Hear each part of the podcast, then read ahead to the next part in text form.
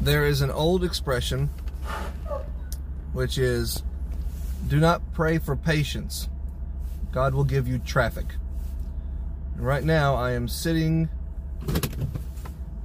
in traffic waiting on a train, which sounds like a Johnny Cash song. But I'm forced now because that, expression has been in my head for so long and I've used it so much as a joke.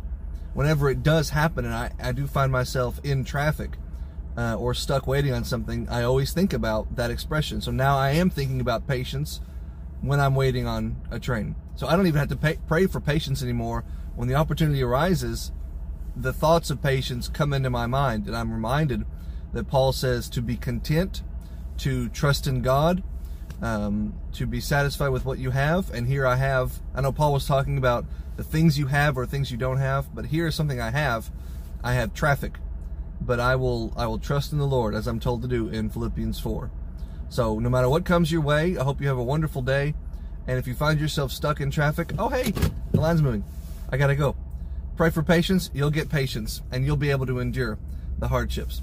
God bless.